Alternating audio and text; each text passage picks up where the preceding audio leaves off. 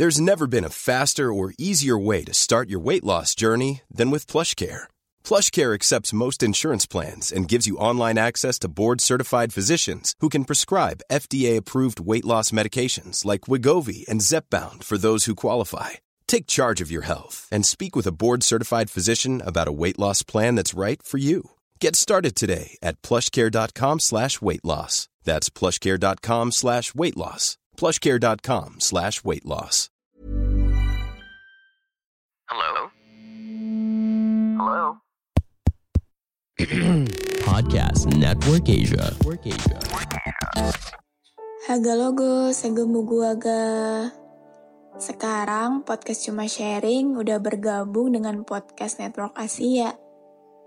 Akan ada banyak hal-hal menarik yang akan gue sharing di sini. Jadi jangan pernah bosan dengerin Sarah sharing terus.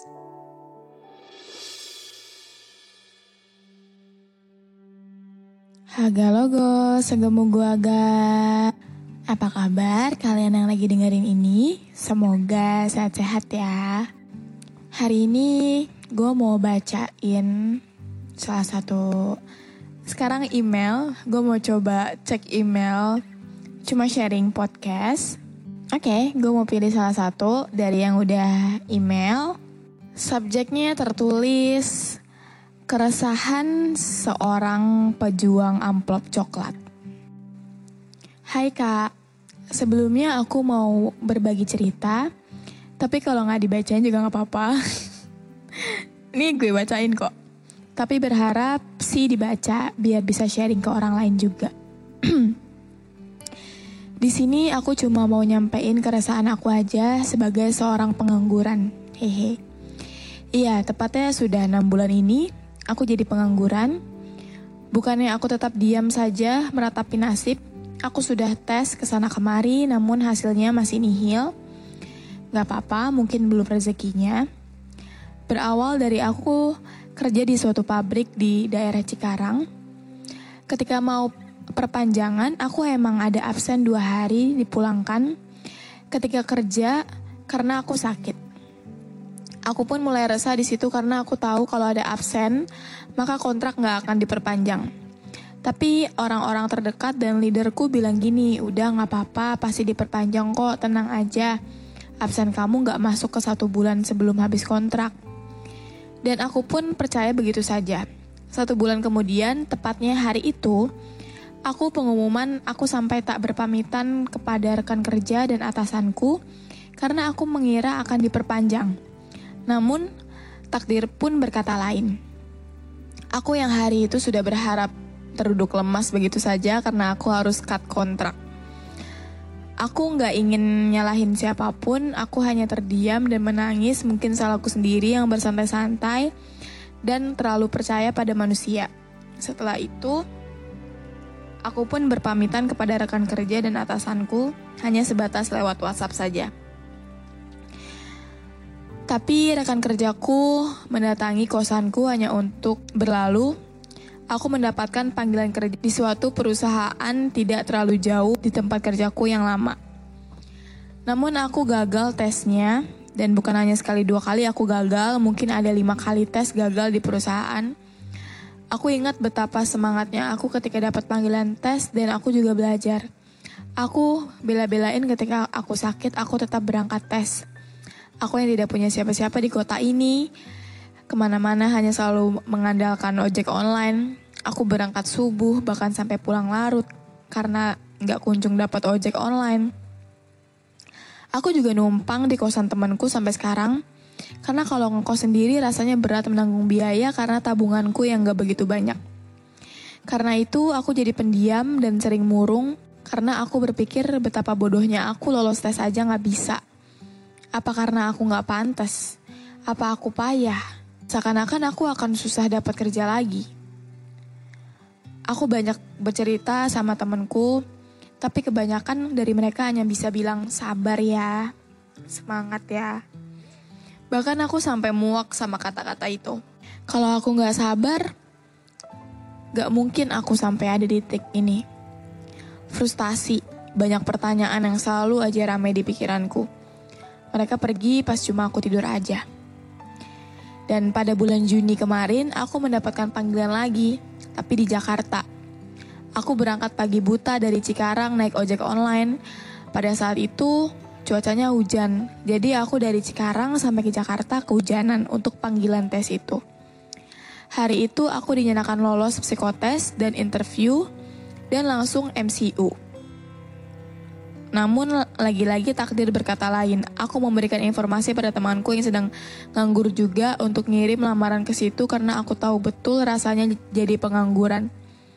Aku ingin kita berjuang sesama pengangguran. Selang dari dua hari, teman-temanku yang ikut tes ternyata sudah dapat panggilan.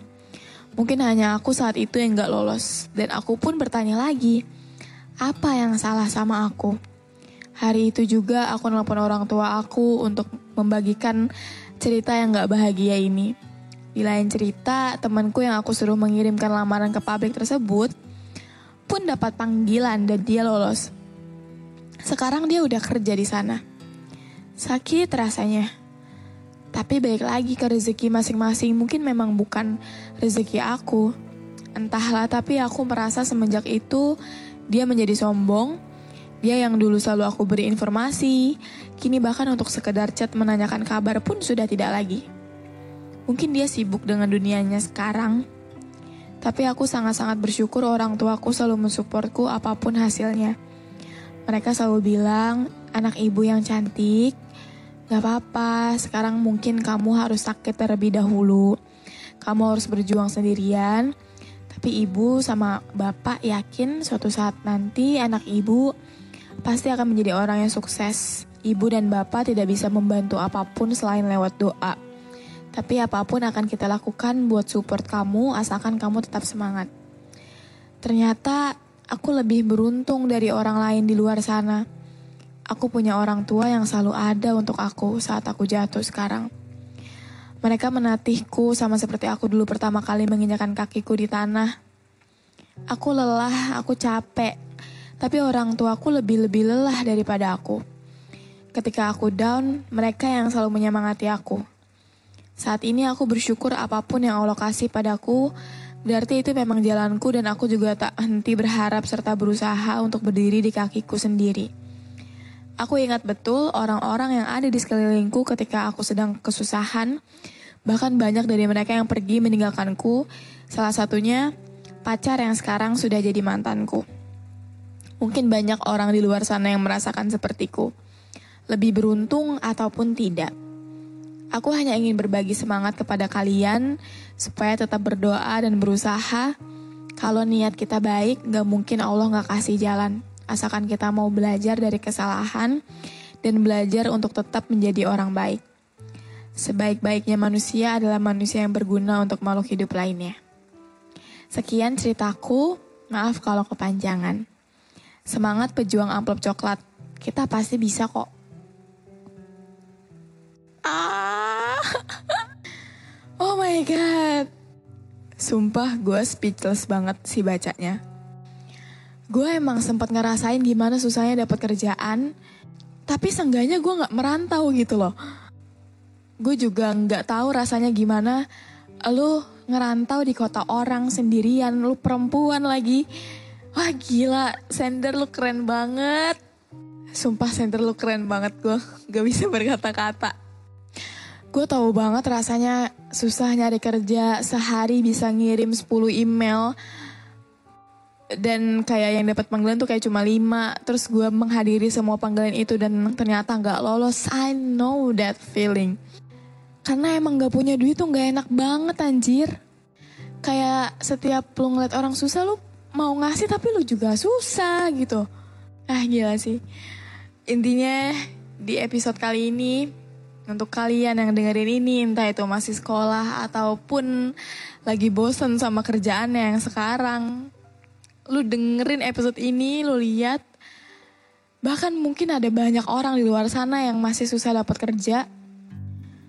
Ya intinya ini kayak tamparan juga buat gue sih karena gue juga mulai uh, mulai goyah sama pekerjaan gue yang sekarang.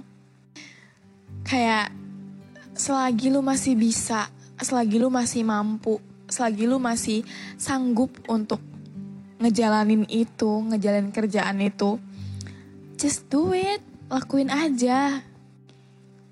Mungkin ini kalimat klise ya, karena ada banyak orang yang mau ada di posisi lu gitu. Mungkin itu kalimat klise tapi ya mungkin lu capek kerja, mungkin lu capek sama tekanan atasan lo, atau mungkin lu capek sama lingkungan kerja lu yang gak sehat. Tapi kalau misalkan lu cuma mikirin diri lu sendiri, kayak egois juga gak sih? Lu kayak punya orang tua lu lu harus punya lu harus punya tabungan demi hidup lu yang lebih baik gitu. Kalaupun memang gak kuat banget ya seenggaknya nyari batu loncatan dulu baru lu cabut. Kalau misalkan batu loncatannya belum ada saran gue jangan. Karena bener deh nganggur itu gak enak. Dan untuk sender terima kasih banget udah cerita ini lewat email udah udah percaya sama gue untuk bacain cerita lo di podcast cuma sharing. Terima kasih banget buat bahkan lu masih bisa ngasih saran ke orang. Bahkan lu masih bisa ngasih support ke orang. Wah lu baik banget sender. Semoga nantinya lu akan dikasih yang jauh lebih baik sama yang di atas. Harapan gue buat lu semoga lu gak pernah bosan untuk nyari jalan keluar di setiap masalah yang lu punya. Semoga semangat lu yang sekarang ini, mungkin sekarang juga gak semangat-semangat banget, tapi gue harap um, api-api kecil itu seenggaknya masih ada di diri lu untuk gak berhenti untuk berjuang, gak berhenti untuk nyari jalan keluarnya gak berhenti untuk ngelamar sana sini, ngirim email sana sini. Seperti yang lu bilang, rezeki udah diatur. Mungkin kenapa lu gak diterima di perusahaan yang satunya atau perusahaan yang mana kek. Mungkin itu cara Allah untuk lu tuh gak baik di situ. Nanti akan gue siapin yang jauh lebih baik. Semoga ya Der, semoga kayak gitu. Oke, mungkin segini dulu aja episode curah kali ini. Sekali lagi Sender, thank you so much udah ngirimin cerita yang sebegitu ngasih insight yang sangat-sangat menampar kita para para pejuang rupiah yang udah mulai bosen sama kerjaannya. Have a great day everyone. Dadah.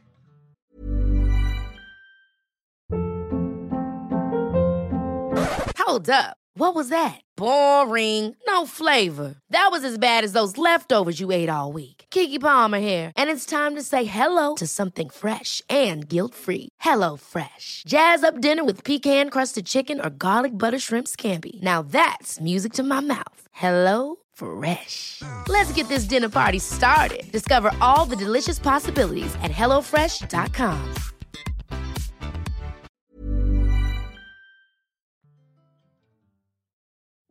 Pandangan dan opini yang disampaikan oleh kreator podcast, host, dan tamu tidak mencerminkan kebijakan resmi dan bagian dari podcast Network Asia. Setiap konten yang disampaikan mereka di dalam podcast adalah opini mereka sendiri dan tidak bermaksud untuk merugikan agama, grup etnik, perkumpulan, organisasi, perusahaan, perorangan, atau siapa pun dan apa pun.